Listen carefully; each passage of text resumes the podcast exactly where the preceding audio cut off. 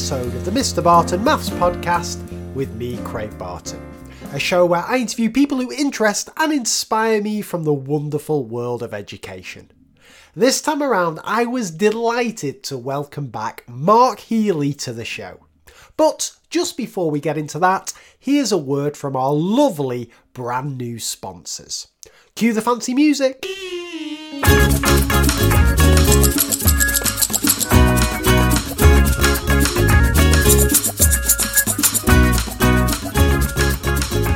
This episode of the Mr. Barton Maths Podcast is proudly supported by ARC Maths. Now, one of the biggest changes to my planning and teaching over the last five years is my increased awareness of the importance of providing retrieval opportunities for my students. In the past, all my thoughts and efforts went into planning questions, activities, and explanations. In other words, stuff to help students get something into their heads. What was severely lacking was opportunities to help my students get that knowledge out again. By assuming that just because students could do something they'd just been taught, it must have been learnt, I found myself in a vicious spiral of teaching something, moving on, and then having to teach it again and again and again when students had frustratingly forgotten something that they once knew. The problem is, of course, that scheduling in retrieval opportunities is difficult, especially when each child in a class has different priorities in terms of what they need practice on. Mirren needs more practice of straight line graphs, whereas Josh needs to work on factorising quadratic expressions. What's the solution? Well, step forward Arc Maths. ArcMaths is an app that's currently available for the iPad, but with hopes of expansion to other devices in the future. The entire Key Stage 3 and 4 curriculum is broken down into 1,550 slightly different skills and pieces of knowledge called microtopics.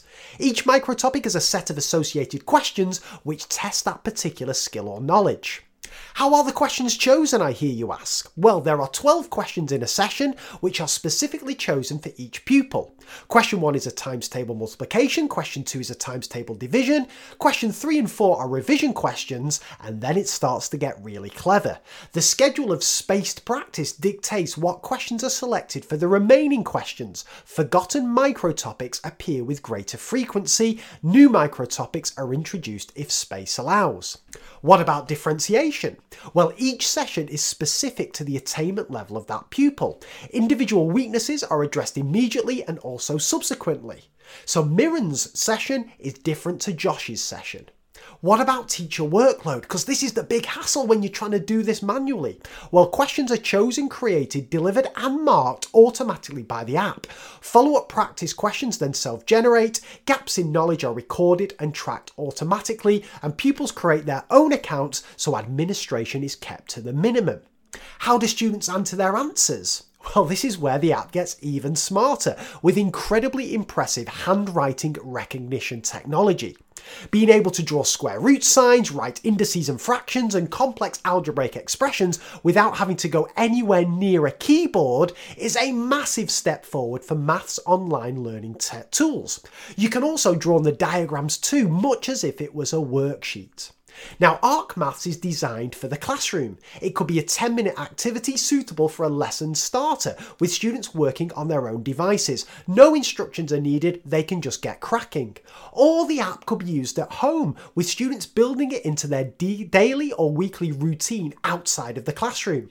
Now, I've been playing around with the app for a while and it is brilliant. It can even recognise my dodgy handwriting. The app is built on research that'll be very familiar to listeners of the Mr. Barton Maths podcast. Bjork, Roediger, and Rohrer surrounding memory, and even the uncluttered interface would please John Sweller, allowing students to focus purely on the mathematics. To find out more, just visit arceducation.co.uk, and that's arc with a C, not a K. And ARC are currently looking for schools to try out their app for free. So if you're interested, there's a link at the top of the show notes page of this podcast episode where you can register your interest in a free trial. Check out ARC Maths, ARC with a C, and help your students remember what they once knew.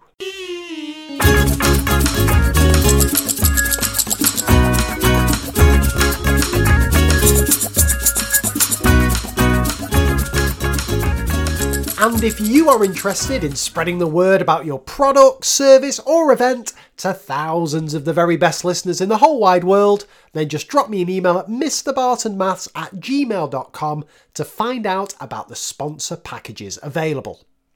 But back to today's show with Mark Healy.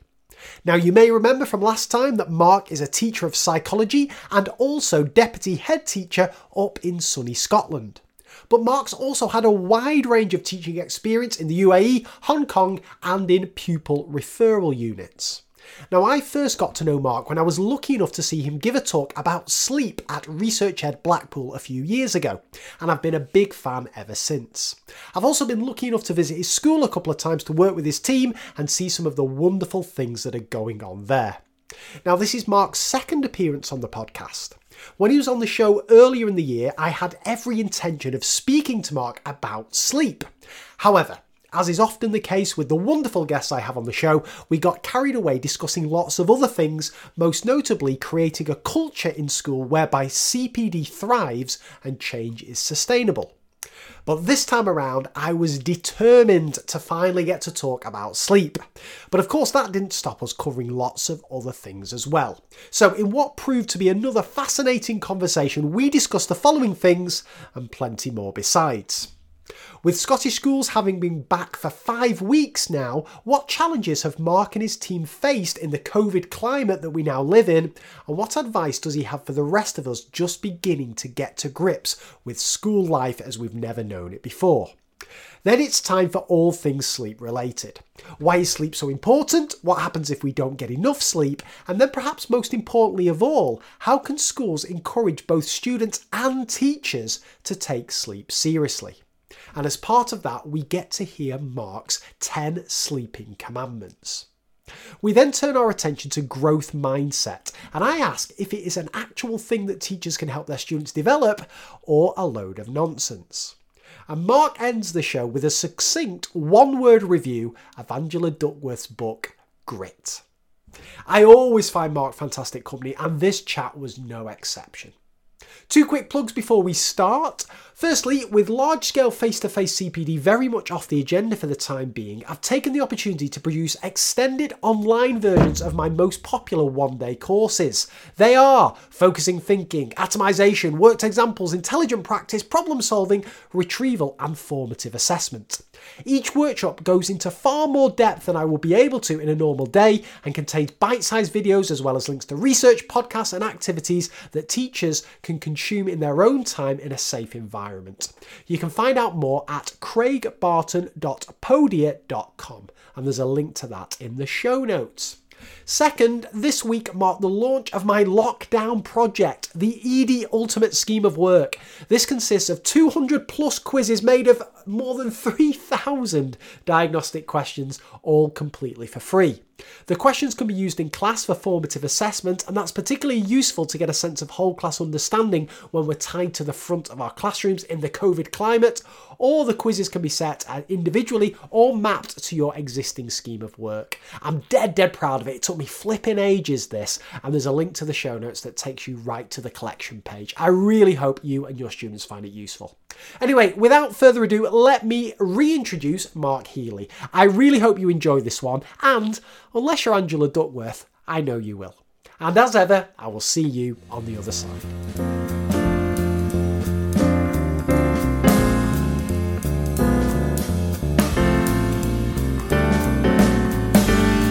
Okay, Mark. Well, first off, welcome back to the podcast. And let me start with a simple question for you. Um, how's lockdown and the, the virus, just in general, been for you in your in your personal and home life before we dive into school? You know, uh, first of all, thank you for inviting me back. I wasn't sure after episode one if that would happen, but I do appreciate that invite back. Thank you. Um, yeah, it's. I mean, we've run out of adjectives and superlatives and everything to describe lockdown and schools closing. Um, it was, as I'm sure most people around the world um, felt, a very surreal experience. It certainly wasn't something that I think anyone had at the forefront of their planning at the start of the year.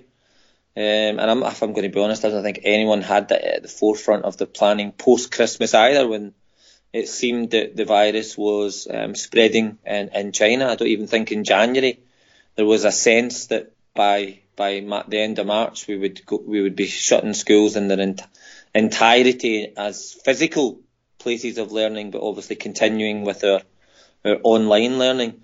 Um, so home adapting to to to not going to work, and I mean, it had it. I'm not gonna lie, it had its pros and cons.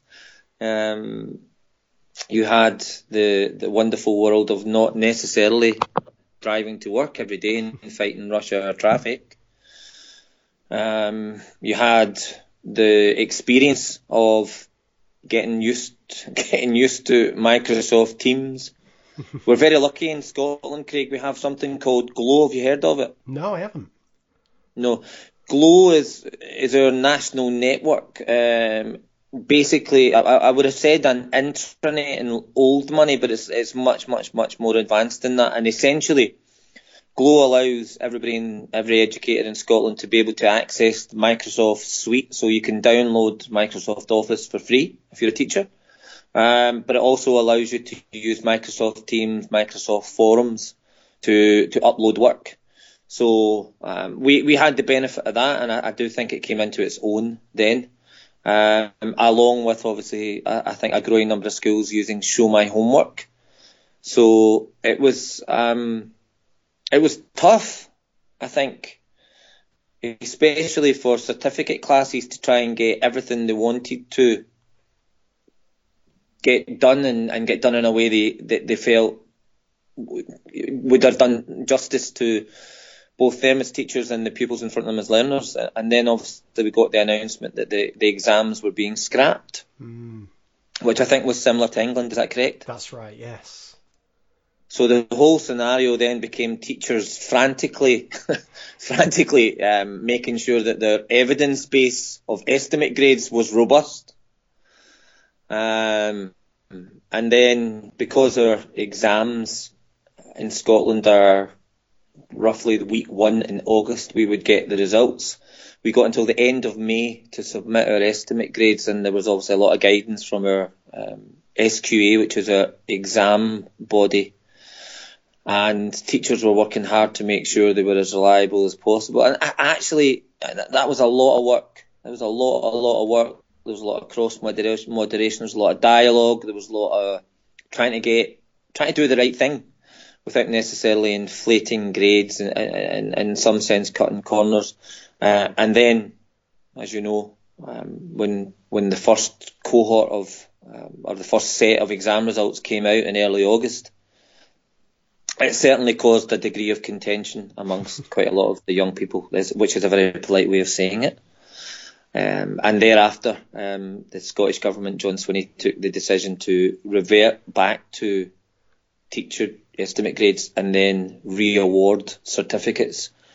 So it has been very, very, very unusual, very frenetic since we've been back I'm not going to lie. I've, I speak I speak a lot, Craig, about the intensification and the acceleration of a teacher's role, um, and especially for me as a senior leader, I speak a lot over the last five years about how it's intensified and accelerated, not just time wise, but in terms of the number of plates that you have to spin. And I have to say, and this is my own my own personal viewpoint. It's obviously not the viewpoint of the authority that I work for or the head teacher that I work for. I do I do find the first five weeks that we've been back, there's there's been an, an even larger increase in the pace of life in school. Um, there are certain normals that the, the pupils and the teachers get used to. You're walking around the corridor with your, your masks on. The pupils, it's, it's in, it's, I don't care what anybody says to you, it's an ongoing battle to keep them wearing masks in the corridor and in open spaces. Uh, and you just have to keep doing it, and you just have to keep doing it, and you just have to keep doing it, and it has to be that iterative comment, please, please, please keep your masks on, and then you know the sanitizers everywhere, and just meeting them at the main entrance and saying sanitize your hand, sanitize your hand, sanitize your hand. I mean, you're you're pretty much saying the same thing about 350 million times per day, um, and you're just doing your best to try and keep schools open genuinely to keep them open. Um, and that is the overarching emphasis at the moment, along with obviously good quality learning and teaching, is to keep schools as safe as we can. And it's it, it's hard. It's hard. Well, this is what one. There's many reasons I wanted you back back on the show, Mark. But one of these is that in Scotland, obviously, you're a, you're a good few weeks ahead of us here in England in terms of kids having gone back. Um, what, what, I've got a few questions about how how these weeks have been. Um, first off, how have the kids been? How, how have they reacted? Have you, have you noticed any trends there in in how they were when they first came back, week one, compared to what's happened over the, the last couple of weeks? Have, thing, have things settled down a bit? What's been the reaction of the kids to being back at school? I think I'm uh, historic. I'm going to take it back from March all the way through until the end of the end of school term in Scotland, which is late June. Teachers put a lot of work um, into their online resources, um, and there was a whole raft of media, social media platforms and digital literacy platforms that people used from Microsoft Teams to show my homework. And on the whole, the engagement with it peaked pretty early in April and then went down significantly mm. thereafter. To the point, Craig, that I have to say, informal dialogue with, with people across across the country. Yeah, I think I think it was a, a case that we had a, a, a high a higher level of engagement with the learning um, and the stuff that teachers had put online uh, at the beginning, and then there was a strong feeling amongst teachers that they were giving out a lot of work and they were getting short and, and small returns in mm. terms of numbers. Um, and that, that, that kind of line or that, that curve, um, steepened towards the end of lockdown and as we came closer to the holidays. And, you know, i am trying to take a temperature dip with some of our some of our teachers, and basically what they're saying to me is they they eh, eh, they, they feel it's a kind of binary now. You've got students who really really missed missed the the face to face teaching and and really getting stuck into their learning, and, and it's fabulous to see. But you've got those students who there seems to be a residual fallout from that, and there's kind of a more laconic attitude towards learning, and it's been it's been hard to, to, to reinstill those boundaries and reinstill those expectations and reinstill that high level of challenge and support which some kids need. Let's be honest. Um, and I think what's made it slightly more difficult uh, in some sense, but obviously safety being the the imperative, is that the school day has been reconfigured so that all all subjects in every year stage uh, are now double period so that they're just going in the building, out the building, in the building, out the building, and traffic around the building is minimised uh, as much as possible. Now, there's absolutely good and um, uh, it's medical and clinical grounds to support that. But there is a massive impact in terms of some subjects and some ages where their attention and those those lessons for a double period is something they're not used to. So double period of RE, a double period of PSHE, um, they're they're finding quite difficult. Um, so it has challenges, but I have to say that the overarching imperative is for schools to remain open face to face teaching, and if we have to go to double periods across the board, then we have to go to double periods the, across the board. And what are you doing, Mark, as, as both a teacher and a senior leader, to, to get these kids back on board, the ones who perhaps aren't engaging, the perhaps the ones who haven't reacted as you wanted them to being back in school? What, what, what what's the kind of message to those kids, and what, what messages are getting through to them? I think it's just a case of, and I, I, it's what what one of my old previous head teachers would have said is, get the sole of your shoes well worn and get round the school, do regular temperature dips, use your support team, your pastoral team to, to, to have chats with these kids where possible, phone parents, have one-to-one dialogue, make sure the kids know that you're coming in and out of class frequently as you can, and try and reassert what our, our boundaries and expectations are, have them consistently implemented, and obviously, I think for us is just to say to them, look, the benefits of education haven't changed. If education is that wonderful currency towards giving you a choice in life, then that's still the case. And you need to work towards that. And yes, the external circumstances are different. Yes, the the internal life of this of the school is slightly different. But the mechanism of learning and teaching and expectations are still solidly there. And it's just iterative, Craig. It's just iterative and just keep on talking to them. And we obviously we can't use assemblies because we're not allowed whole school mm. gatherings. So you're trying to just filter it down to staff, to filter it down to, to teachers, and you're trying to get pastoral care to, ta- to, to talk to parents. Um, and we're not allowed face-to-face meetings with parents, so a lot of that is done by phone as well, and just constantly keeping them in the loop. That constant, transparent dialogue. My one of my previous head teachers turned around and said to me, parents should have no surprises, should have no surprises.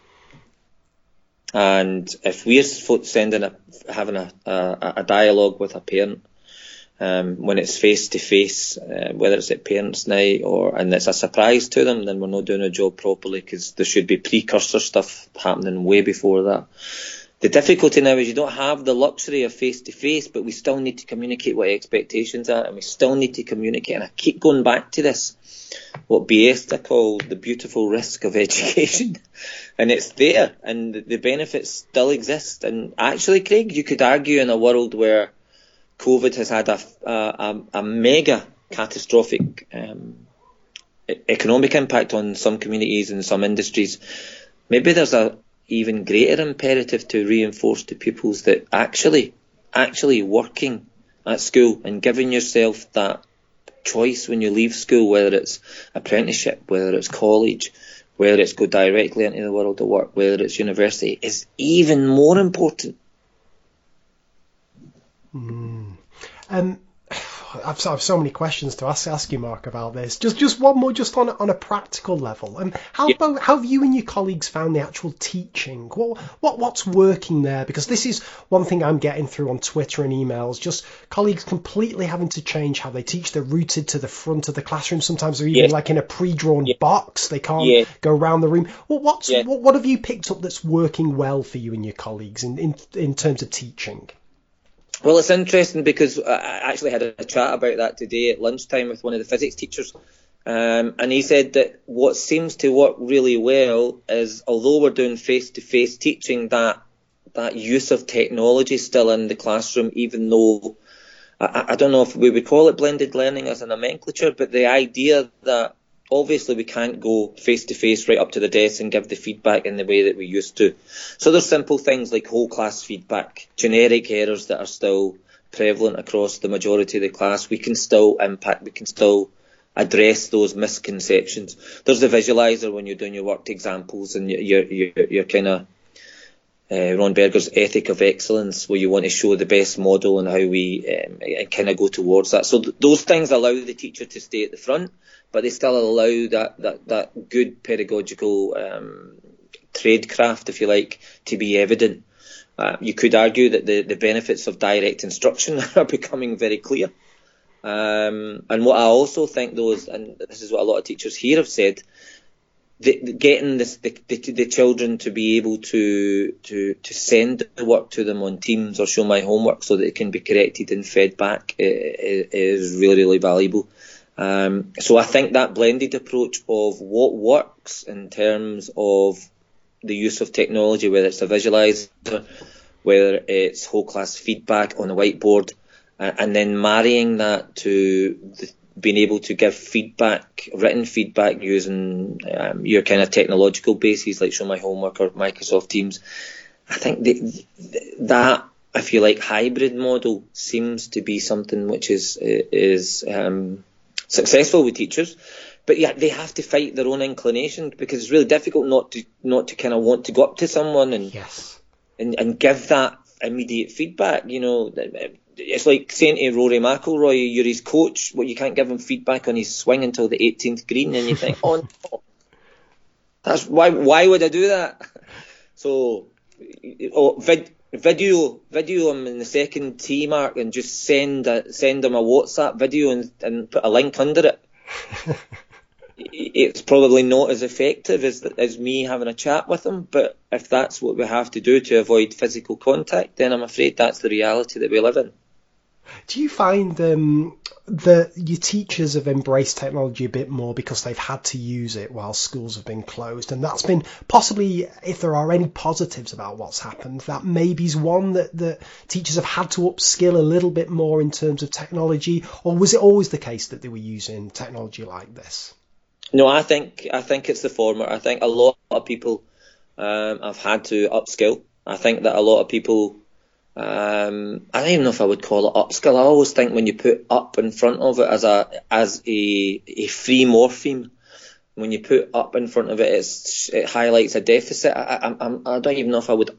I'm comfortable with that terminology. I just think they have to find different ways of of of kind of uh, teaching and interacting with with pupils from what their pro, their previous norm has been.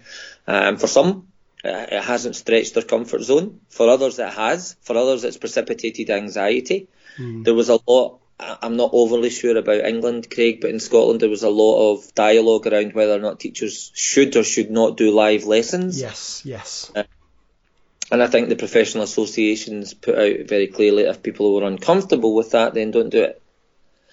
And obviously there was child protection guidelines about not being able to see the children and the cameras being switched off from the teacher end, but the pupils only being able to see see the teacher.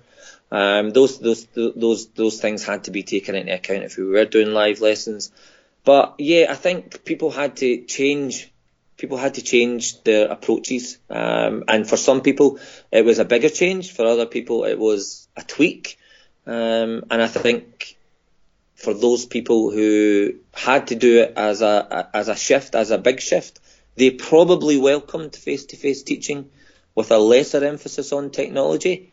But I hope that they've got that procedural knowledge now where they are able to, if, in essence, adapt both when required.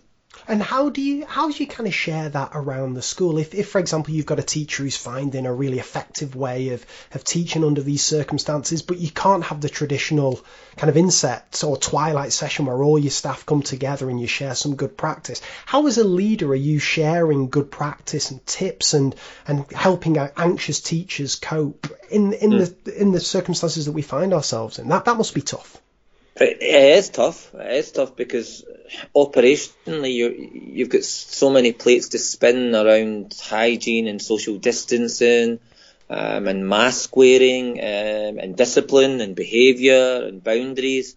So you find so many plates spinning that I'm not going to lie, the, the the finer nuances and filter on pedagogy mm. are taking a sec are taking a back seat at the moment. Um, and I have to say that the the emphasis on, for example, being proficient on Word, on Microsoft Teams or forums or show my homework. We have sent information out. We're very lucky that Education Scotland um, have, have, have created online kind of um, video blogs that are very very good at helping. There's a, a team of um, Microsoft experts who are, are, are more than willing to, to remotely help. Uh, and there's always experts in the school who, who create their own, if you like, um, kind of dummies guide, which uh, I don't mean that in a pejorative sense. I just mean in a sense that allows teachers to be able to do something um, quickly um, mm. and easily. Um, but I would be wrong to tell you that after week five, we've we've put a massive emphasis on the nuance of that. It's still very much the, the safety procedures, um, the, the, the wearing the mask, the sanitising, um, the, the behaviour, the re-expectations, the boundaries, the, the higher levels of support, the one-to-one dialogue. Um, I do agree that it's important, um, but um, I, I, think that that dialogue uh, will be further down the line. And if anybody in schools who've been there for the five or five weeks that we've been there, they would probably say the same thing at the moment, Craig. Yeah, makes perfect sense, mate. Um, just before we move on um, to to bigger, well, other issues that we wanted to talk about, I just wonder if there's anything else you'd like to add about what you've learnt in these last five weeks that you think other people may benefit from. Is, is there anything you want to add to what you've said already? Yes. Go for it. Yes. What surprised you? meet the kit, get a high visibility of staff around the school, and it just cannot be the senior leadership doing it because there's not enough of them. Get out at break times, get out before school, get out at lunch times, get out after school, and really, really get a handle on the kids coming through the door, what mindset they're in. Make sure you get and it's it's it's soul destroying at times because it's this iterative message that you just think I've said it, I've said it, I've said it, but it's really important to spread that consistency across the staff. You know, kids really do need to walk down the corridors with their masks on, and teachers need to do that. There's a dual responsibility and accountability about health for everyone. And it's not just in school; it's the families that we all have at home. Um, and there's also a, a, a, civic responsibility and a moral responsibility to each other. And what simple things like regularly saying, being at entrances as they come in and say, please sanitize your hand or yourself sanitize and please do it now. Please put your mask on in an open space. That takes more than five or six people in SLT, uh, and we've been very, very fortunate that we've had a lot of people buy into that. Um, and I think one of the things that I would say to schools in the early stages is get your soles of your shoes well worn, get round to school, get high visibility, get across the board middle, classroom and senior leaders out and about reinforcing consistently in the corridors, in the canteen, at the school entrances, what we need to do to keep schools safe and to keep schools open. Because ultimately, it's, it's to benefit everyone. Fantastic. Superb message. Superb. Um, right. Well, I want to now move on to something that we should have talked about last time, but we got carried away with loads of other stuff. And this was this was this was the kind of main reason I wanted you on the show in the first place because the Go first on. the first time I ever saw you give a talk was at Research Ed Blackpool about three or four years ago now, where you spoke about sleep. And sleep is something that I've been obsessed with for a good few years now. And then when I heard you talk about it, I went ahead and I read the Matthew Walker book and a few yeah. other things. And I'm yeah. a little bit too obsessed with sleep now. But what fascinated me about your talk was you were you were coming at it from the theoretical perspective, but then you also had the practical, the fact that you were a teacher and you were the lessons that you'd learned from these books and these papers. Yeah. You were then thinking, okay, what does this mean for me, my colleagues, my and my students? So to open up this uh, this conversation on sleep, Mark, just give us a bit of an overview. Why is sleep so important, and what happens if we don't get enough sleep? Okay, well, listen, sleep. Uh, I mean, if anybody has followed me on Twitter or anyone has had the misfortune of seeing me live at Research Ed, um, you'll know that sleep for me is incredibly important in terms of the narrative of well-being for pupils and teachers alike. And uh, I, I describe it very frequently as the the low-hanging fruit of well-being. It's free it doesn't discriminate. Everybody, everybody needs to sleep. Um, and it's so pivotal to actually your well-being. And I'm not going to filter it down to just, it's so pivotal to your role as a learner, if you're a pupil, or a teacher, if you're a teacher. It's so pivotal in life across the board. Um, that, I mean, simple, the, the easy way is to invert that question and say, well, try not sleeping to your consistent patterns that you enjoy or you feel you need. And if you think about somebody who hasn't had the, the level of sleep that they know at a personal level allows them to flourish and function and be energetic, be effervescent, uh, and make good decisions, have a healthy immune system, have a healthy nutritional uh, diet, when you look at all of those things and they don't happen, there are simple words that spring to mind. There's tired, there's melancholic, there's a lack of focus, decisions become difficult, um, movement can even, cognitive decision making becomes slower. Um, and, and the reality is that it has a massive impact on how we function on a day to day basis. And I mean, I, I, think Russell Russell Foster, a circadian neuroscientist, calls it the single most important behavioural experience for all. But it's not a pleasure for all. For others, it's a foreboding state. They don't look forward to going to sleep because they can't sleep well, or it takes them so long to get to sleep. For others, they hit the pillow in 10 seconds, they're in cloud cuckoo land. now, I have to say, I am the latter. Okay, I, I, I hit the pillow and I'm in cloud cuckoo land in 10 seconds. Um, and that's a wonderful gift. Um, and I genuinely, I, I, I, I, it's a gift. You know, there's no, there's no, um, there's no uh, accident that Shakespeare called it nature's gentle nurse. Um, and if you say to someone, "Do you enjoy sleeping, or do you like sleeping, or do you like the thought of going to sleep?" Even ask pupils in a class, there's a very, very mixed response. To some kids, that sleep itself precipitates anxiety, precipitates a, a, a sense of foreboding because they think to themselves, "Well, it takes me so long to sleep. I wake up thinking about my exams, or I wake up thinking about homework, or I wake up thinking about relationships and stress. And for other people, they they they sail through sleep. So I think when you look at, you know, if you look at the benefits of sleep, you know, it's it's really really easy, if you like, to kind of classify why sleep is so important. There's a there's a there's a physiological overview of we sleep to restore. Yeah, and that, that, that and that is what we call restoration theory. I think, Craig, it's really important, and I would say this all of the time. Sleep, there is no single reason why we sleep. There's very rarely in psychology one single reason why or one etiology that helps explain a behaviour. And, and it's not any different for sleep. If you look at restoration, restoration theory, what, you what we're thinking about there is kind of stages three and four when we go into slow wave delta sleep.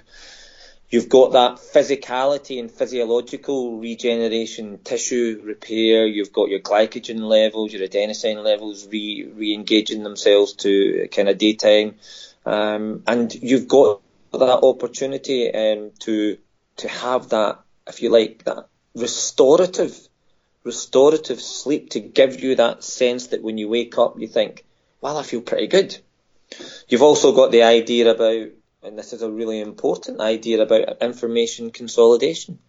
And that's so important in schools, and we'll probably talk a little bit about that and the theory that sits behind that, but it's all about long-term potentiation and getting rid of memories that perhaps won't serve you well and, and, and then strengthening memories and synaptic connections and uh, during REM sleep primarily, which allow what you've learned during the day to be crystallized so when you go into an exam situation, the world of stress or the world of um, you know stress hormones, glucocorticoids and cortisol, they don't have the opportunity to stop you as easily in an exam context of retrieving what you already know.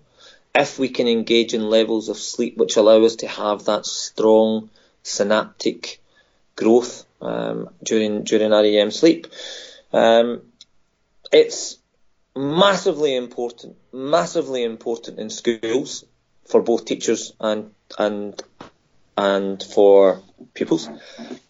But I just think it's something that because we all do it and because it's something which is part and parcel of being a human being and because it consumes a third of our life, we tend not to put a lens on it in terms of why it's important and what we can do to make it better if it isn't good it's, fasc- it's fascinating you, you say that because I, I completely agree. It took me, God, how many years? Probably 12 years of teaching before I had a conversation with a student about how they were sleeping. It was just never, never on my radar. And yet, the, the more you read, the more you see what a game changer sleep is. As you say, well, it's the key to well-being. You just, you just feel crap if you haven't slept. But also, this is the this is the thing that fascinates me, Mark. Like, as you know, I've I had a bit of a mid-career crisis a few years ago. I started reading about cognitive load theory, Bjork's desirable difficulties, everything about long-term memory, um, working memory, and so on. In all those theories, you don't see one mention of sleep, right? But as soon as if you if you're not sleeping, your working memory isn't holding as much information as it could. You're not processing stuff. You're not retrieving stuff. So why, why isn't sleep kind of at the cornerstone of all the theories of cognitive science that we read about? Because sleep's the key to memory, right? Or at least if you're not sleeping, you're going to do really well to remember stuff. I think um, I began or begin my talks with it's not a big bang science, Craig. It's not a science where we're going to have these radical advances. Of course, the, the, the, the kind of we go all the way back to the 50s, um, um, the introduction, the, the, the, understanding of the development of um, REM sleep, um, and then the, the emphasis or, from fMRI scans and the development of fMRI scans to what's happening during during sleep and your kind of electroencephalograms where we can measure brain activity during sleep. They allowed us to kind of very, very, very, very accurately um, kind of look at the, the, the stages of sleep. So we would kind of in the UK we would have four non-REM and one REM. America they they, they put uh, stage three and four of non-REM sleep together, so they have three three stages of non-REM sleep and, RE, and REM sleep is your fourth stage, if you like. We we have a pretty good understanding at a scientific level of what's going on in terms of the neural circuitry of the brain, in terms of synaptic growth, in terms of long-term potentiation, in terms of strengthening memories. Uh, we know physiologically about the benefits of kind of slow wave sleep, delta wave sleep, and kind of consumes if you if you add stages three and four together, you might be talking about twenty percent of your sleep. So REM sleep, you might be talking about a quarter of your sleep, and, and if you put all those together and you look at the benefits in terms of physiology of slow wave sleep, uh, neuropsychology and memory of REM sleep, then we know from experiments, and there's, there's been a lot of experiments done on this. Um, leading leading um, psychologists, David Dinges at University of Pennsylvania, George ben- Belenky, who worked at the Army Institute of Research, and they they kind of look at sleep research and try and extrapolate what the, the main messages are. So, for example, if you sleep deprive someone, and you've obviously got strong ethical considerations when you're doing sleep research, Craig, because it's you know you, you, you you're, you're involved in a very expensive process in terms of sleep labs, mm. but you're also in, in, so your your numbers are small, obviously. Um, so your your power size and your sample size is, is relatively low, but you extrapolate that to the general population, and, and there are things that they found which are incredible. That you know that partial sleep deprivation, you know, even four four or five hours sleep, which some people say they can function on, that can have a massive impact at a cognitive level in terms of slowing down decision making processes, poor decisions, or poor or slower movement, physiological movement patterns. Um, and also, you, uh, cognitively, you underestimate how much your abilities have been attenuated. So when you look at it from the neuropsychology and, and, and you look at it from the research that's that, that's happened, it's not something that you're going to see on page one, page two, page three. It's not a CERN. It's not we've found the Higgs boson or the God particle. It, and that, that, that lack of Big Bang and the fact that it, it's a longitudinal study with not really big bang announcements, I think people tend to put maybe less an emphasis on it. Um, it is. It's interesting though, isn't it, Mark? Because like I, I think so if we take something like cognitive load theory, all, all focused about let's make sure kids are paying attention and everything in working memory is focused on what you want it to be on. But if they've not slept so good, then the chance of that happening is drastically reduced. The chance of them successfully processing that information in the moment. And then if you think about long-term memory and we do all this work on interleaving and spacing and all this, but if they haven't slept, that's all kind of gets thrown out the window, right? It's certainly not going to be as effective as it needs to be. It just it's one of those things where when you read about how important sleep is, and particularly when you read it from from the perspective as a, as a, of a teacher, it just blows my mind just how fundamental it is to everything that we try and do with our students, whether it is promote well-being or whether it is help them learn and remember and retain information. It just, it blows my mind that it isn't at the centre of, of what schools do. Do, do. do, you know what I mean? Did, did that surprise you when you started finding out more about sleep?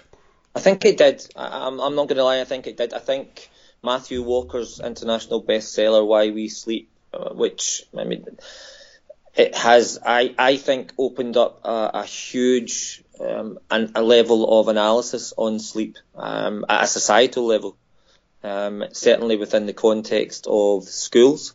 I think um, CAMHS, um, I think the, um, mental health of young people has put a large emphasis on the importance of sleep because, as, as you rightly say, there's a kind of retroactive impact where what what you've learned in terms of synaptic connections, long-term potentiation, interaction between your hippocampus and your neocortex, yada yada, um, they are really, really greatly impacted by sleep or lack of. But the converse is true. The proactive aspect is true also, where if you don't have that, it's not only what you have learned previously, but what you are going to learn mm-hmm. and your ability to pay attention, your ability to, to have less fatigue, your ability to to be able to encode a strength uh, which is going to be impacted as well. So there's a pivot point where it impacts on what I've done and what I'm going to do.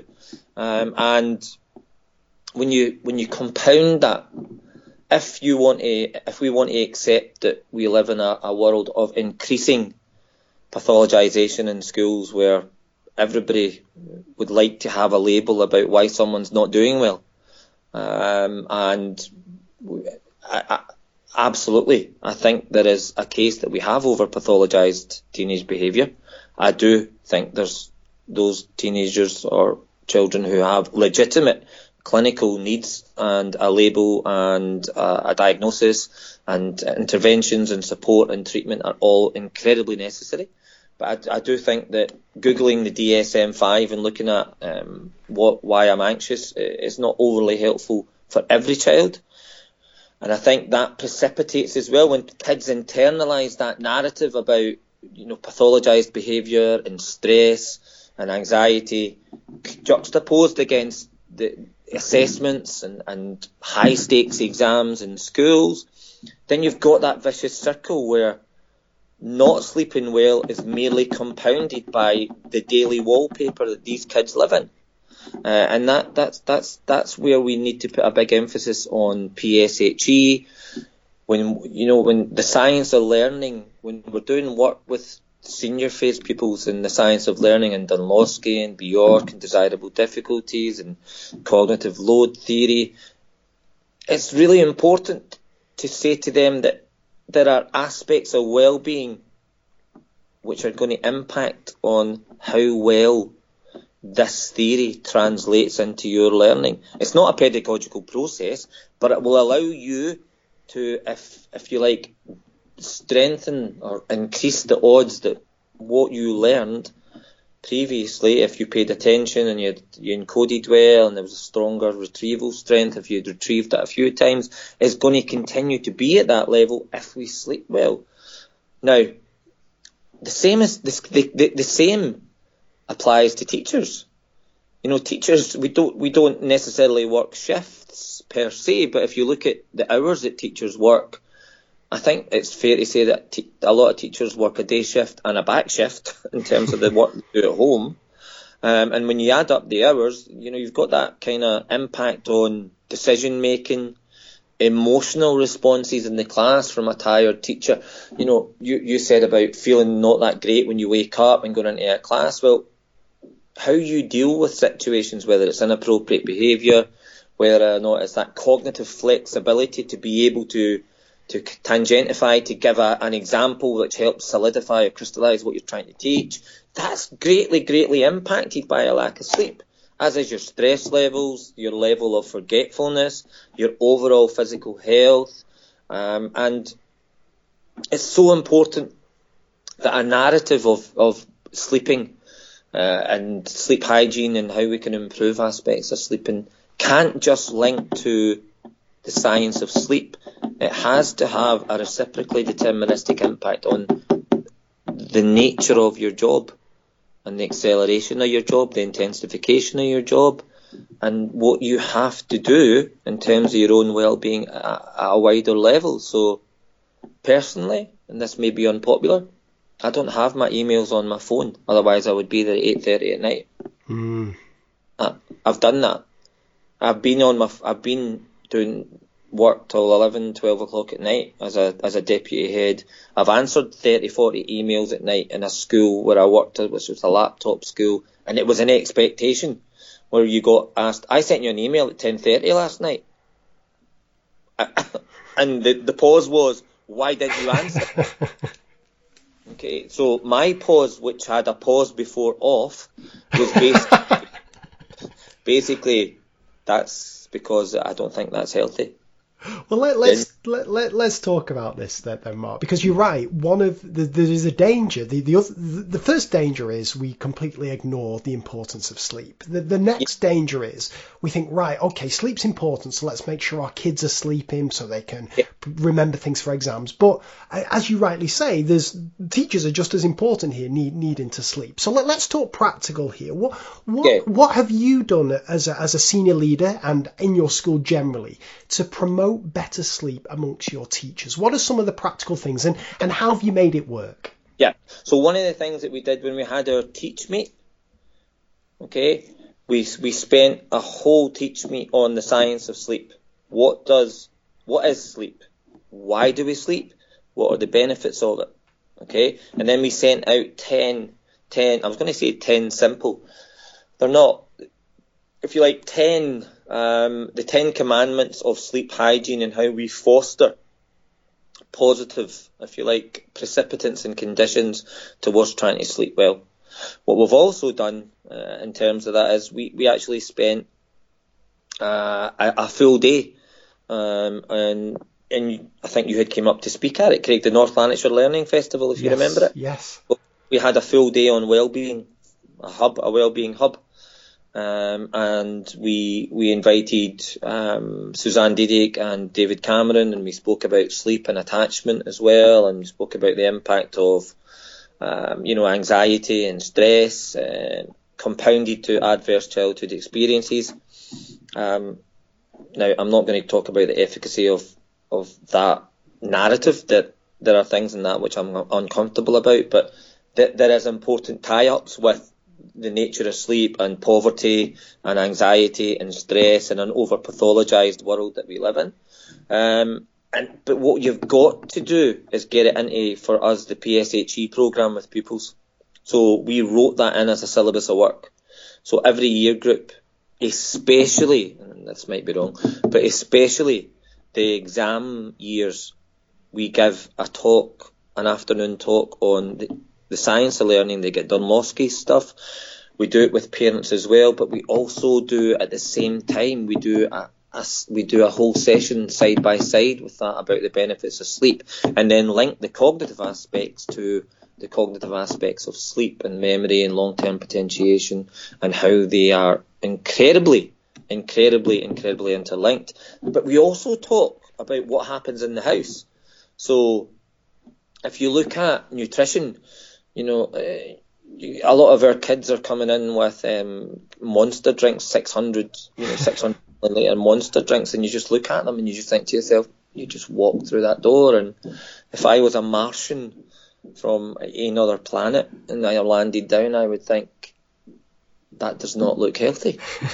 and the caffeine in that, you know, caffeine uh, is the world's drug of choice. Let's be honest, Craig. It's the world's drug of choice. It's omnipotent. It's omnipresent. Sorry. And when you look at caffeine, eh, it's a clever little thing. You know, it's it's called an an adenosine receptor antagonist, which essentially has that half life of um, three to five hours. So, what your consumption of caffeine takes almost five hours to get half of it still in your system and still having that impact on kind of blocking certain neurotransmitters which may help modulate your your sleep and your wake cycle but it also has that that you, you know it takes 30 to 60 minutes before it kind of kicks into its optimal amount, and it gives you that artificial idea that you've got that you know that that, that um, attention span and alertness. Um, and when you look at nutrition and you look at well-being, I think the generic model of what we are saying to to pupils and, and staff is it's not just sleep; it's well-being in general. So it's your work habits, it's your nutritional habits, it's your exercise habits, it's what do you do at night when you're at home, and and we constantly. I wish we could do what Volkswagen Europe did and stop people being able to receive an email. Send an email if you want after 5:30, but create a system that doesn't allow that email to go into somebody's inbox after that Hmm. until they get to work the next day. Some people need to write an email as a stress release. They need to be on top of their emails in terms of anxiety. I get that. Write your email, but I don't need to receive it until the inbox opens at nine in the morning or half past eight or eight. So there's a whole wider dialogue about sleep hygiene, which is well-being, but it's work habits, it's lifestyle habits, and it it all coalesces into what we do in school. And, and learning is one of the biggest byproducts of our well-being. There's absolutely no doubt about that. And pe- when people think that well-being and, and, and learning is just learning is just this cognitive function, it's so not, and nothing exemplifies that better than sleep. I'll tell you what interests me about, about this, Mark. Now, well, we're going to talk a little bit later about growth mindset. And my theory of one of the reasons why often growth mindset doesn't have the um, kind of impact that a lot of people hope it will do in school is because it's very much focused on the students. The teachers talk about the importance of growth mindset, but always with the view that students, you've got to have a growth, you've got to have this growth mindset. Don't fear failure. There's no ceiling on your ambitions and so on and so forth. But it's the teacher talking to the students about it. Whereas what interests me about what you've got going with sleep here in your school is it's it's as in, as much important for the teacher as it is for the student. So it's kind of a bit of a shared dialogue. I could imagine teachers saying, "Look, I'm trying to improve my sleep by doing this," and then the pupils saying, "Well, I'm trying to do it doing this," and so on. It's not that one direction from teacher to student as some of the things that we may do in schools uh, uh, is. Does that make sense? And is that an important part of it that kind of everyone's in this together trying to sleep better? Absolutely, absolutely. Because the bottom line is there's a, there are there are benefits and it to both, and it is the the, the low hanging fruit of well being to both adult and to pupil, to teacher, to mum, to dad, to anyone, because we all sleep, and there are aspects of our lifestyle as human beings which are going to be impacted positively if we have a more definitive understanding of why sleep's important, how does it impact on my well-being and learning being an aspect to that well-being, and then how does that impact on my lifestyle? So, for example, I mean, I, I always I, we send out weekly blogs, as you know, at, at St Andrews, Craig, and uh, some of the stuff I send out is on sleep. I, I sent out my weekly blog once was 10, the 10 commandments of sleep hygiene. So no naps after 3 p.m., for example. Um, try not to exercise too late. If you've got a sleep latency, sleep latency is that fancy term that sleep, sleep psychologists use for you go to bed and then how long does it actually take you to fall asleep? So that period of lying in bed initially and then falling asleep we call sleep latency. And the idea is if it's more than 20 minutes, get up, go downstairs, get a cold drink, come back upstairs, write something down that's on your mind, have that diary at the side of your, your bed. Um, open the window so that your kind of core body temperature uh, falls, and then that has an impact in terms of the release of melatonin, the suprachiasmatic nucleus, how that talks to the pineal gland, etc., yada yada. So uh, all of these things, and one of the things that I I love, and it's so simple, as I say to teachers, set an alarm to go to bed. Mm. Set an alarm for finishing as much work as you can do it as you're prepared to do at home. And if you start your work at seven and you set that for alarm that alarm for eight, your work's still there tomorrow. And if you've got an SLT who can't accept that you're working at night and you're putting the effort in at night, but you're balancing that effort with an understanding that if you're overtired, overstressed, over anxious, it'll have a detriment, detrimental impact the next day to you as a teacher, ergo to them as a manager or leader, then quite frankly they're not fit enough. They're not fit enough to be senior leaders. It's that simple. Yeah, it's a, it's a strong message, Mark, but I, I, I fully agree with it. This, um, just to clarify, the blog that you say you, you, you, send out is that just to just to teachers, or does that go wider? Um, who does the blog go to? Goes to the teaching staff. Yeah, it goes to the teaching staff, and we, we kind of thematically, as you know, we, we only have one learning and teaching priority per mm, year. Yes. But our learning and teaching priority um, last year was differentiation. Year before was feedback. The year before that was working memory Year before that was collaborative inquiry, and that's it. We have one.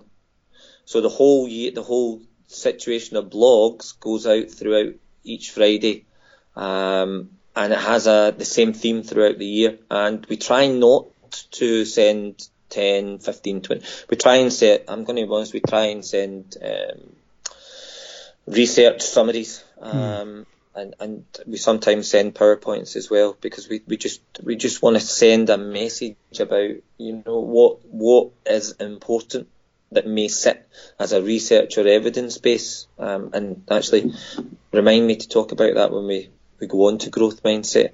I will do um, because I previously about growth mindset and a real a real moral dissonance that we only think that it's important for pupils, yet we're really, really quick to put teachers down as yes. they're, not that teacher. Well, if teaching is learning, and I'm a teacher, surely to goodness the principles that I can get better and that everybody can get better apply to me as much as pupils.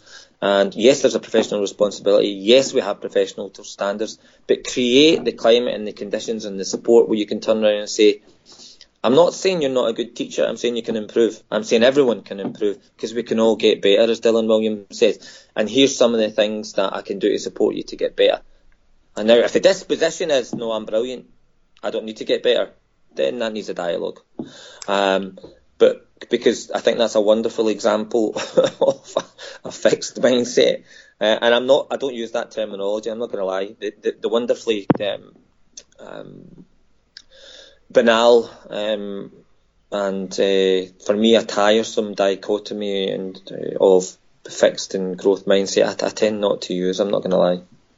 Well, just before just before we get on to that, you, are teasing the audience here, Mark. I like this, Keep, keeping them keeping them hanging on for, for the growth mindset. Just a, a couple more questions um, about sleep. You um you mentioned these ten commandments, and you've you've mentioned yeah. a couple of them there. Um, can you can you rattle them off? Do you do you know them off by heart, or is it possible yeah. that, that, that listeners could kind of get get hold of these? Could you share these? Because I'm thinking well, what what listeners really love are these practical takeaways, and this sounds to me like a kind of actionable thing that a school can really get involved in. So so what are these Ten Commandments?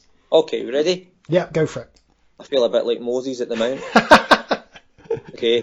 Um, okay, one, um, schedule and habit. Make sure you have an alarm for bedtime and an alarm for stop working at night. And stick to that. Whatever you were doing will still be there tomorrow. Two, exercise. Don't exercise. Exercise two to three hours before you go to sleep at the latest. Okay, because you don't want to have your your adrenaline running. You want to kind of start to slow the body down. You want to have your glycogen and adenosine levels coming down, your melatonin levels going up. Remind me to talk about that with teenagers and why they're not lazy, because that's a misconception. Will you remind me to talk about I will that? Do, I will do. Uh, caffeine and nicotine at certain times of the day, I would say after five o'clock, don't have, because obviously the half life of going through your system, we spoke about five hours for a half life and much longer to, to entirely to, to dissipate. Uh, I've, do not uh, do not use alcohol as a sedative. Of course, having a glass of wine is fine, but if you need to take alcohol to fall asleep, then I think there are wider things that are of concern with that one. What we also know about alcohol is it really greatly attenuates your kind of REM and the amount of time you spend in slow wave sleep, and you wake up. You know, sometimes you've you've slept after a, a heavy night's drinking, you've had nine or ten hours, yet you feel really tired. Well, that's the reason your kind of delta wave, slow wave restoration phase is greatly, greatly disrupted. Um, avoid large meals too late, too late at night. Okay, avoid medicines that may delay or disrupt sleep. Try not to take any micro naps after 3 p.m. Um, try, if you can, whatever way you like to slow the world down, whether it's going for a walk with a dog, whether it's reading, whether it's watching a movie, um, whatever it is, try and do that as a routine um, after you finish your work at night. And, and, and, ideally, if you don't need to work at night, and don't do it. There should be no compulsion that you put that pressure that you have to do two or three hours every night. I get though that that's a really simplistic statement from me, and for some teachers they have to do it to keep their head above water, and, and that's a wider issue about workload. Try, try as far as possible um, to keep the room the room cool. Open a window, okay. Um, try and keep it gadget free, and if you are going to use your gadget, then obviously you want you want to kind of shift shift the blue light because that, that has an impact in melatonin and, and in terms of absorbing melatonin and not really having that impact on the, the, the secretion of it. Um, I think we can go to the, the kind of slightly softer yellow light on our, our phones. And the other thing I would turn around and say is try and get a, a, an exposure to, to the day at some point. Now, for us in the UK, that's really tough, Craig. Mm. In the winter months, we go to work in the morning, it's dark. We come back, it's dark. So, if there's a situation where you can get out at lunchtime, do yard duty, go for a 15 minute walk, go and do it. Don't even do duty, just do it without having to do the responsibility of duty. Just get outside. Notice something. It's, it's what I said about the general aspect of well-being. Find, the way I see it, find a bright spot in your day, something that you love, whether it's reading poetry, whether it's listening to a song, whether it's going for a walk, whether it's having a conversation with one of your friends. Try and find one bright spot throughout the day. Um, and I think that's really important. And those those Ten Commandments, Mark, would they be equally applicable to the kids? Is, is that the exact same message you, you would give the kids? And the reason I ask is, I just worry sometimes. Is is there a a bit of tension between this this kind of stop working at a certain time at night. I can imagine as a teacher, I'm saying to I want my kids to be doing the homework, doing everything, and if I'm also saying, but at eight o'clock I want you to stop whatever you're doing. Well, what happens if they, for whatever reason, they can't start their work until that time? Is is there any change in message that you give to your kids surrounding these commandments, and do you find any kind of tension um, within them? Uh, that stops us kind of getting the kids working the way we want them to work? Yeah, that that is such a complex question because you, you then start to look at the systems and the culture, the values, the ethos of the mm. school and the life as well. Because okay, I'll, I'll I'll answer it in parts. Okay, the first one thing we know from kind of Uta Frith and Sarah-Jayne's work and the, the, the, the development of the adolescent brain is that that is a period of increased risk taking Okay, their dopamine levels are increasing, and the social factors of peer group influence, the sense of identity of self, sense of identity of group, the idea that they want a growing level of freedom from their family, a growing level of isolation when they hit that teenage years, um, married to this executive function and, and full brain maturation not still being there you know, you're, you're only talking about 75, 80% of the teenage brain as being developed. It is what Laurence Steinberg called a, a wonderful developmental mismatch. so you've got all of those desires to be free and, and, and be isolated with your friends, but you don't have the cognitive functions to make the best decisions all the time. So when it comes to the neuropsychology of sleep, the adolescent brain is slightly, slightly, slightly different. So the, the, there is a suppression of melatonin when you and I are getting um, when you and I are getting tired uh, about seven eight o'clock at night and starting to increase um, our, our level of melatonin. So your suprachiasmatic nuclear SCN, which is basically responds to what we call an exogenous but a time giver, a time giver which is external, which for most people is either noise or daylight when that daylight starts to dissipate and the pineal gland starts to secrete more melatonin at 7, 8, 9 o'clock at night, we as adults are actively engaged in that process, whereas teenagers are actively resisting that process. Mm-hmm. So they have that, they have that shift, they have that circadian shift, whereby they might get tired two or three hours after us. So when you see a teenager saying, right, I'm doing my homework at 10, 11 o'clock at night, and you think, oh my goodness, that can't be healthy. It may be, depending on when they started it, but physiologically, it does match at a developmental level their their brain maturation and their physiological maturation. Now you have to juxtapose that against schools and say, look, how often do we have a joined up conversation across an academic calendar about how much homework's given, when are tests given, um, are we when our internal uh, internal or external assignments given? Do we have these pressure and stress points throughout the year that better dialogue and communication at a school level would stop that? Is it okay to say to someone who's in year 12 and year 13, right, I only need you to do an hour or an hour and a half every night? Do we need to say it's three and a half? Do we need to say it's four hours work? These are questions that I'm not going to answer, but I think schools need to have the conversation because there are concomitant, concomitant impacts on how well they do things and how tired they are when they get up in the morning at seven or eight o'clock.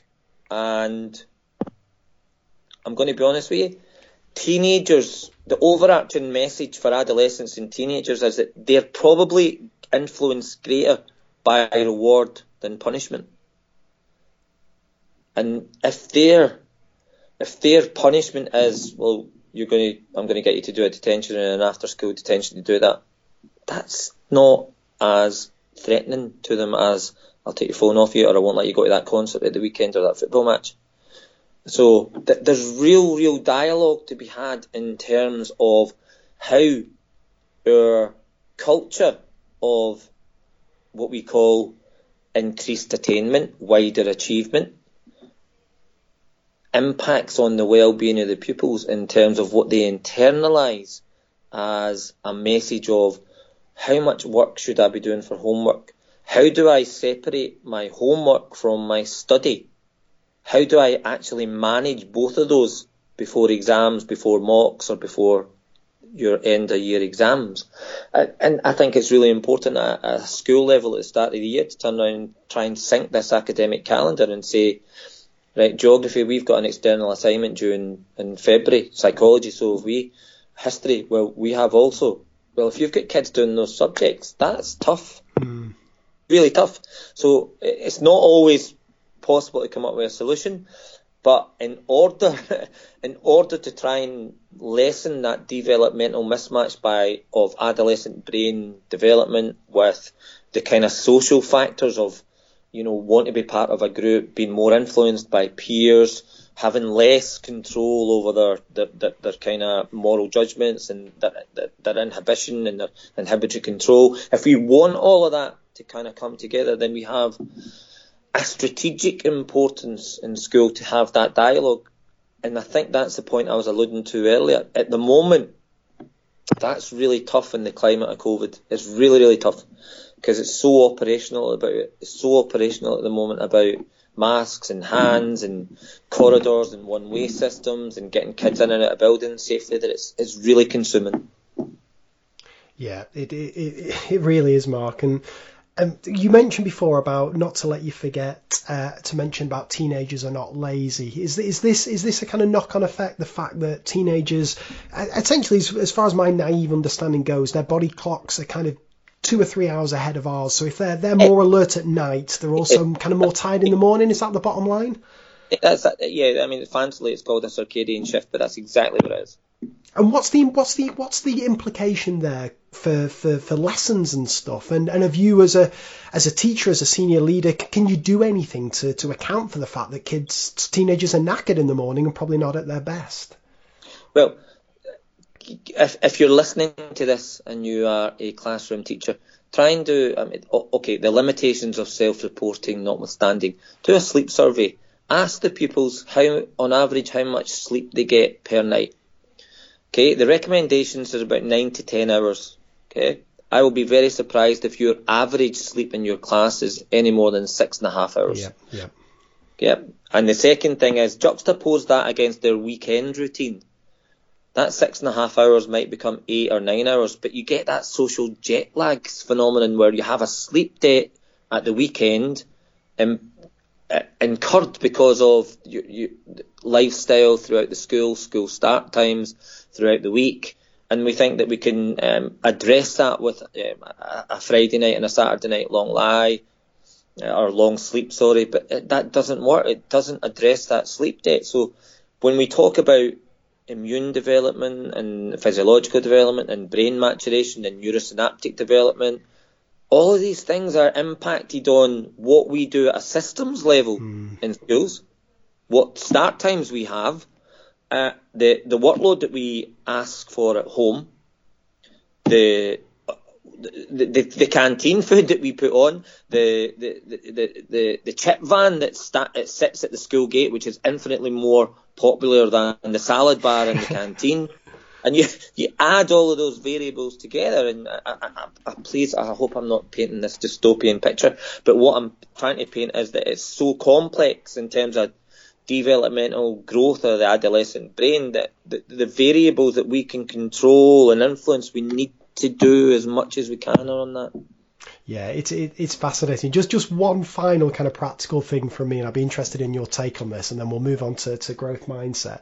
Is uh, we we have a um, a six period day um, at our school, and I always used to, for me, the kind of peak time to teach kids maths was always period three or period four because I always found period one or two, if I had, particularly if I had kind of, you know, 14, 15 and 16 year olds, they just weren't awake in those first couple of lessons. And then by the time they got to periods five and six, they'd had lunch. And if they'd had chips or fizzy drinks or whatever, they were just off their heads or they were, they were starting to get tired at that time. And that has big timetabling issues. I remember one year vividly, I had a pretty ropey class and I always either had them first thing in the morning or I had them last thing um, in the afternoon. And first thing in the morning, they were either knackered or they just weren't there because they hadn't managed to find their way into school yet. And last thing in the afternoon, you know, they they, they, they were they were just yeah, they, they'd had enough of the school day by then. Like timetabling, it can play a really big role, can't it, in the kind of yes. outcomes that, that that happen. And that's another thing that needs to be considered um, when running a school. And it's a massive impact in and thank you for, for, for bringing that to my attention because there is we, we have moved to a seven period day, three days a week in Scotland.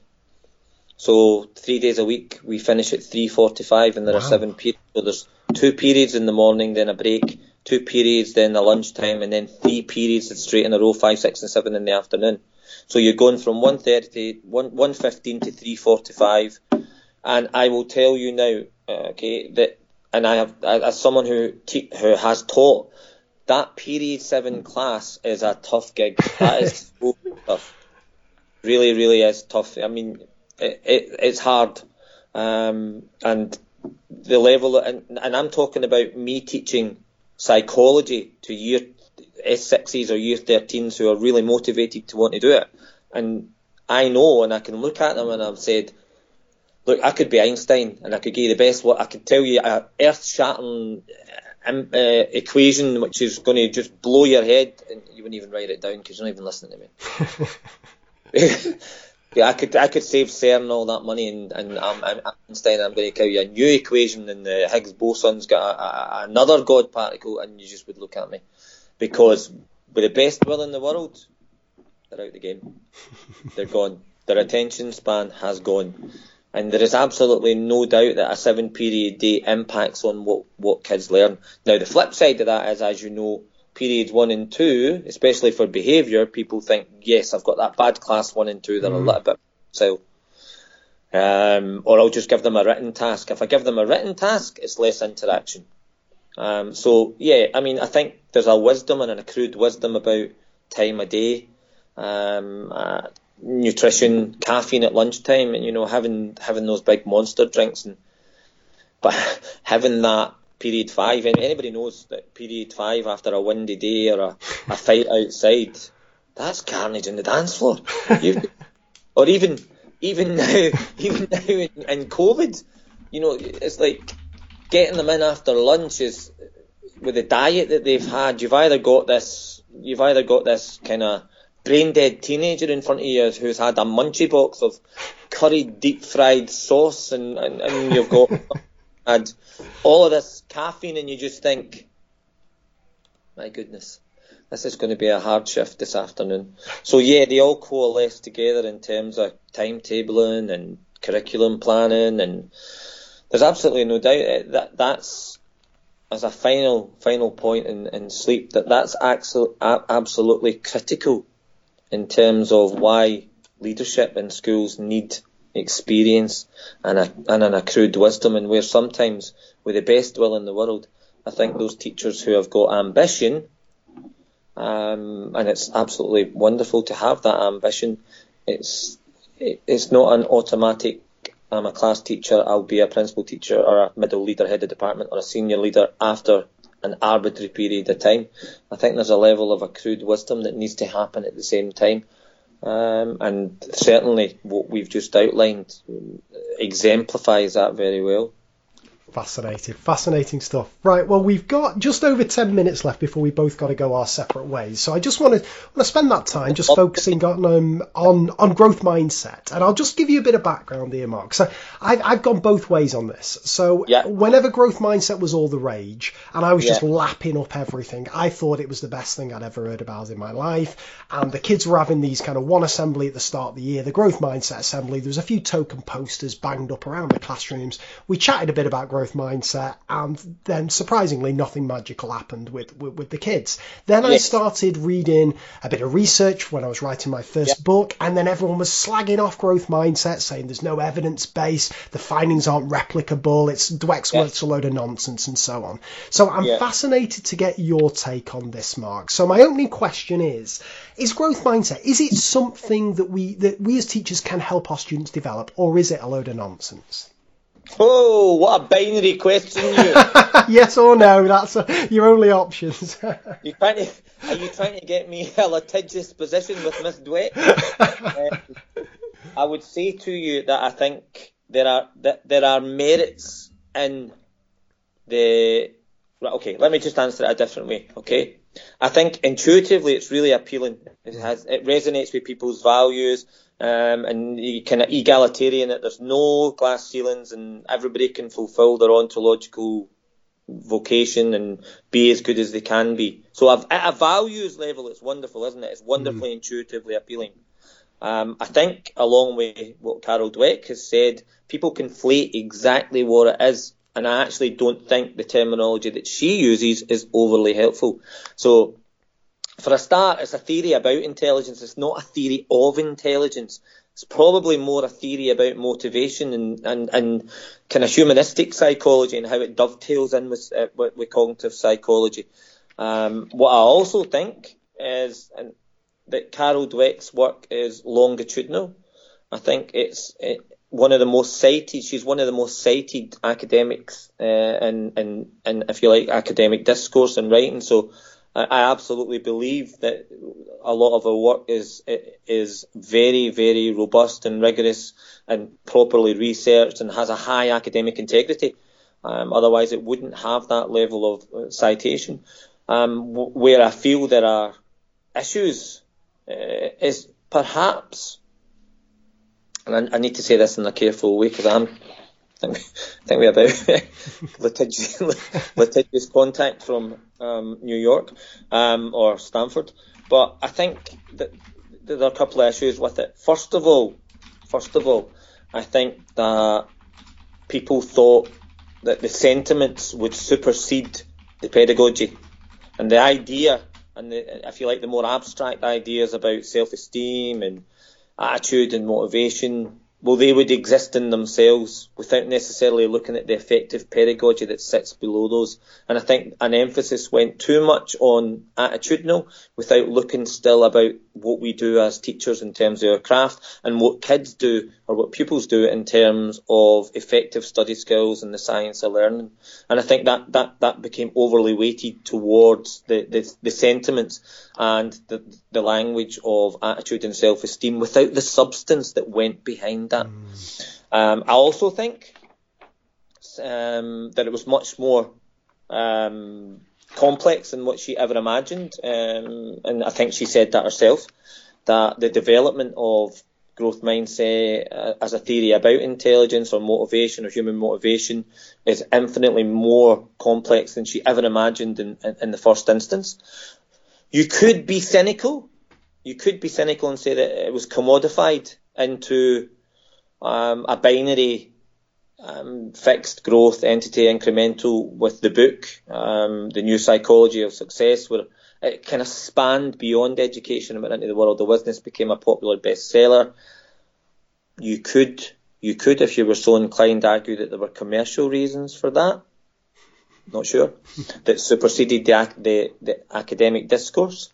Um, what I would also say is that I think the, the praxis of theory to implementation has been very problematic.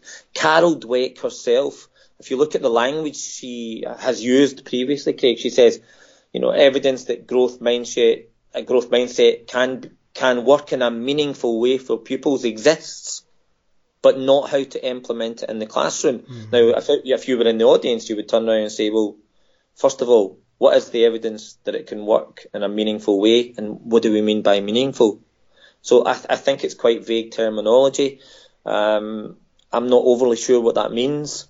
Um, I think the other thing that's important about it is that people thought, right, growth mindset, um, okay, th- there's a certain degree of hermeneutic humility, to put it in a philosophical way. Sometimes we don't know why things work. We don't know why the London Challenge was overly successful to a really, really prescriptive degree. We don't know. We can't just say it was definitely that. There are, there's more than one ingredient, and if you look at if you look at the language of growth mindset, then what we have is we have this. We, I haven't learned that yet. Mm. We don't have a translation from the evidence to the research that create creates conditions that it creates the conditions of the attitude, but does it create conditions about the same attitude in the same context in every school with the same teaching staff? Mm. There are so many variables that impact on motivation and attitude that it's so difficult to say this this exists as a definitive research base. It might have created the conditions conditions in her research, and in isolating the, dependent, the dependent and independent variable, controlling as many confounding or extraneous variables as you can. But is that the same in every context if we're talking about a theory of motivation and a theory of attitude? And I think what also is important is the, the semiotics, those wonderful headlines of you know, the, the posters that you, you alluded to around the school or the assemblies that we, we saw teachers give and the glass ceiling presentations and the, the, the, the, those awful failure walls and the acronyms of first attempt in learning and and then they go to the bottom set in maths after mm, that. Yes.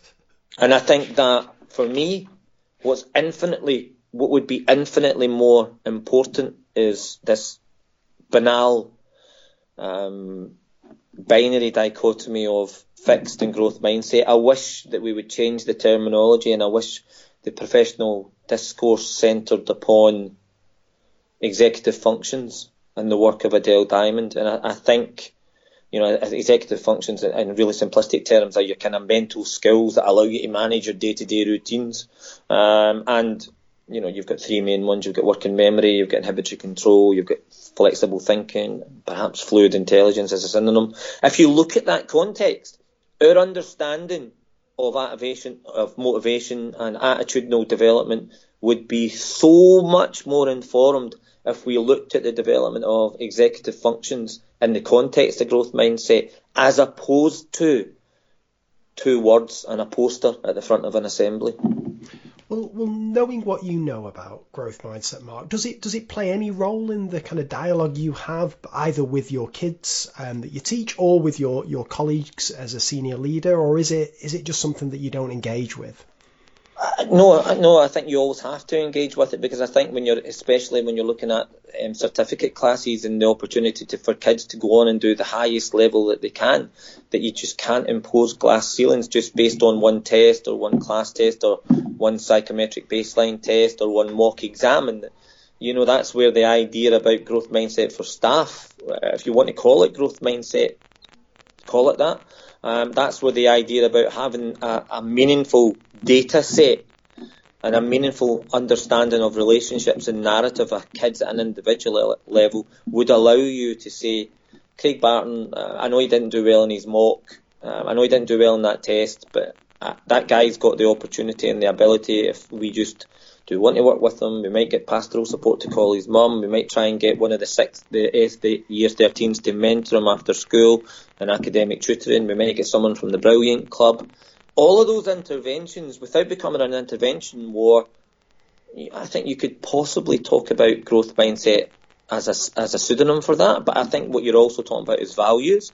But what I also think you're talking about is the understanding of your responsibility as an individual within growth mindset. It's not done to you, it's done in collaboration with you. So the idea about, you know, having a poster or just praising effort on its own, that's not enough. I need to equip you with the Dunlosky style understanding about learning. Mm. Uh, what's going to help me in terms of retrieval, low stakes quizzing, um, elaborative interrogation, asking why questions. That's a growth mindset. And what I also need to be able to say to you is, if I put you in the room, are you going to put the music on? Are you going to are you going to listen to the music? Is your working memory able to to encode with, with distractions? Are you able to, to, to text back to your friends and say, no, I'm not going out tonight? Um, thanks for the invite. Are you able to stop watching Netflix and do your homework or study? I think all of those aspects of executive function are indicative of what I would call um, s- skills, management decisions, call it what you want, which as nomenclature fit my understanding of growth and fixed mindset better as behaviours. Fascinating, fascinating stuff, Mark. Well, I, what what's happened happened here when, when I interviewed you the first time around?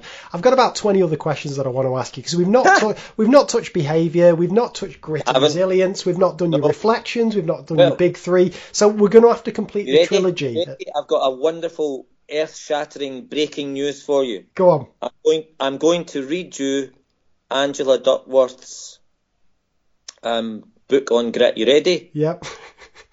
Perseverance. The end.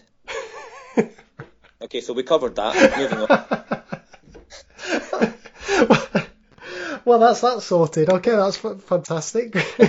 that's done. we may well dig into that a little bit more when you when you come back on the show, Mark. But we're going to have to have a Mark he- uh, Healy trilogy here, so we'll have you back on at some Super. point in the near future. But Mark, as ever, it's been absolutely fascinating. Uh, thanks so much for your time. More than welcome. Listen, thank you for the invitation. Um, I really appreciate the dialogue. Take care.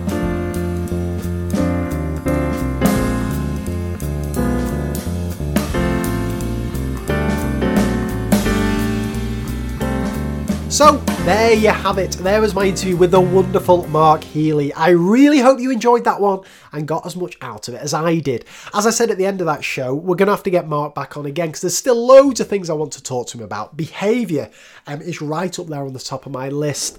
Um, I hope you enjoyed my previous uh, interview with Adele Bates all about behaviour. And I've got a feeling Mark's going to take a slightly different uh, approach to it. And I'm always interested when I have guests talking about the same thing but from different angles. So I definitely want to get Mark on to talk about behaviour, particularly with all his experiences working in pupil referral units. Anyway, takeaways from this particular episode. Well, first off, um, we've got to address the current climate. So I'm recording this um, towards the middle of September 2020 when English schools have been back either a week or some have been back two weeks. And there's no getting around uh, the fact that um, things, school life isn't as we've known it in the past, with uh, with different think adjustments that need to be made because of uh, COVID, uh, masks being worn, teachers stuck to the front of their room, not able to wander around to speak to students, to um, see how they're getting on, and so on and so forth. So I thought it would be interesting to get Mark's take on that, uh, considering that he's been at this uh, maybe three or four weeks more than many many of our English colleagues.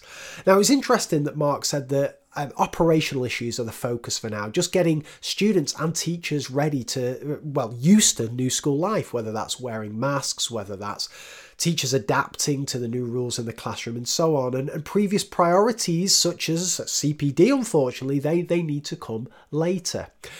But it's interesting that um, how do we find ways to spread good practice around the school? Because even things like traditional staff briefings in, in the cla- in the in the staff room or twilights or insets, they, they've got to change now with the social distancing rules and so on and so forth. So, is it a case that you send around an email um, sharing good practice? Is there a way to set up some kind of uh, weekly blog like Mark talks about? Just just sharing things that are working and letting other colleagues know about that in this environment is is a real challenge but it's something worth considering. And, and i'm interested how different schools have found ways to, to make that work. I also find it fascinating that mark's single key piece of advice after five weeks of experiencing school life was to wear out the soles of your shoes whether that's being a senior leader in particular but also classroom teachers and middle leaders just wandering around the school making sure students know you're there both for support supportive reasons, but also just in case behaviour has taken a turn for the worse during um, what since students have been out of school and they're, they're now back in and it's a new environment and so on. So being visible, speaking to students, taking that temperature check and so on was Mark's key takeaway. Um, then I just wanted to talk about sleep, of course. Now, it'll be no surprise to long time listeners to the show, I'm a little bit obsessed with sleep. I love that uh, phrase that Mark used sleep is the low hanging fruit of well being. And as I said, it absolutely fascinates me, uh, the more I read about sleep, that it's not right at the centre of schools' kind of well-being policy, PS, PSHE policy, or or whatever it is, because it's again, you can you can chuck out all that we know about working memory and long term memory if kids aren't sleeping enough because they don't focus as much in class, so they can't successfully process new learning. They also then can't process it at night and assimilate it, and then they can't retrieve it the next day. It's it's a lose lose lose situation. So it seems to me that it needs to be a school priority, and I've spoke about this um, a lot, um, a lot over the years. But it was fascinating to speak to Mark about the practicalities of actually getting this message across, not just to students but also teachers. Um, now I, I'm struggling loads with sleep at the moment. Part of the problem is I'm worrying about not sleeping, and that's keeping me awake. Um, but I'm sure that's true for lots of people. Um, as as I've spoke about on this podcast, I had, I've really struggled during this this lockdown period, just generally and I'm still kind of coming to terms with lots of things with that, and it's really affecting my sleep. And I've noticed my performance, just generally in everything, is absolutely terrible. Um, I can't get words out when I'm recording podcasts, when I'm writing diagnostic questions. I'm, I, I wrote a question today. There were no correct answers, so that would have been interesting for students trying to answer that. I mean, running times are flipping, getting longer and longer and longer. Sleep, it's just you know, it's it's kind of nature's superpower but it can be an absolute disaster if, if you can't get it. And the, the, it's, a, it's a vicious circle. The, the least sleep you get, the more you worry about it, or the more I worry about it anyway, and so on. But I really like Mark's 10 commandments for, for sleep and just some practical things just to do to, to try and try and get back into that routine. But it's hard, isn't it? Like I find it so hard, so hard to. It's, my phone's the worst thing, you know. It's it's knowing that my mobile phone's there, knowing that Twitter's on that phone. It just it stresses me out without me knowing it, even if I'm not checking it. I'm, at a subconscious level, I'm sure I'm thinking about it. So I, there's certainly some things I, I need to get a lot better at. And I think devices, and I love that alarm bell, having that alarm clock at night that says, right, now is the time that I stop working and switch off. Having that external thing, that, that regulated, scheduled thing, I think that was um, super useful advice. And it was interesting, wasn't it, about um, teenagers and their circadian rhythms or their or their body clocks, how they naturally go to want to wind down later than, than adults, but also that that then manifests itself in the morning when they're not as, as awake as perhaps us adults are. And it, it, it really got me thinking about this timetabling issue. Um, when I first started teaching, I used to love having classes period one, particularly exam classes, because I thought that's when they're at their freshest. But now I'm not so sure, particularly when you get 14, 15, and 16 year olds. I think period one, they're just they're just kind of waking up there. And okay, they might be quite subdued, but I'm not sure they're taking stuff in. You don't tend to get many behaviour issues period one, but do you get some real good learning, particularly from the older students period one? I'm, I'm not so sure. For me, period two is kind of the sweet spot. They, they've, they've warmed up during period one. Period two, they're ready to go. Period three, after break, if something's happened at break, if the wind's been blowing or there's been some issue there, it could all be kicking off there. But period three tends to be okay. Period four, tummies are rumbling, ready for lunch, and then after lunch, God only knows what's going to happen. So period two for me is the, the sweet spot. But it's something that certainly needs considering during timetabling. Um, and God, you could not pay me enough money to, to, to be a timetabler with all the things you have to consider. But we at our school in Bolton, we used to have a, a split of the year, so you'd have two two sides to year nine, two sides to year ten, and so on. And I, I, remember there's been quite a few instances where one side of the year group um, has had maths like period two, period three, lots of morning, and then the other side of the year group, just the way the timetables worked, has had lots of afternoon classes. And I think it's like it really can affect learning, concentration, behaviour, and, and so on and so forth. So worth considering if you're a timetabler, but God only knows how you solve it. But I just thought I'd chuck that into the mix. A um, couple of other things. So first, a general theme that came out of my conversation there from Mark was dialogue is the key. Dialogue between teachers, between students, and between their parents. And that's whether we're talking about the importance of sleep, so everybody's talking about the same thing, singing from the same hymn sheet, or whether it's behaviour. And I love that that Mark said parents should never be surprised. And that's particularly the case, I think, in the current climate with so much misinformation bombing around, so many scaremongering headlines, and so on and so forth. This dialogue between the school and parents saying, look, this is what's expected, this is what we've put in place, and why we've done this. I think is super useful. Um, so, so there's no confusion, there's no misunderstanding, and it can really help support the messages that teachers say if parents are saying the same thing. And then finally, growth mindset. Uh, I remember when I was researching growth mindset for how when I was writing how I wish I taught maths.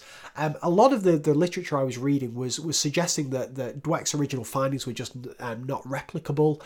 Um, that it was kind of done under very very specific circumstances that were perhaps difficult to, to do in kind of mainstream schools and so on and so forth and that there was a lot more to it than just a message that failure is okay and you can su- succeed. In fact, failure is good and there's there's no limit to your ambitions and so on and so forth. And I, I put the quote in the book, and I'll never forget this from a year nine student who'd just come out of an assembly on growth mindset. And I said to him, "How did you find the assembly? Was it good?" And he said, "Yeah, but it's kind of hard to have a growth mindset when you keep doing shit on tests, sir."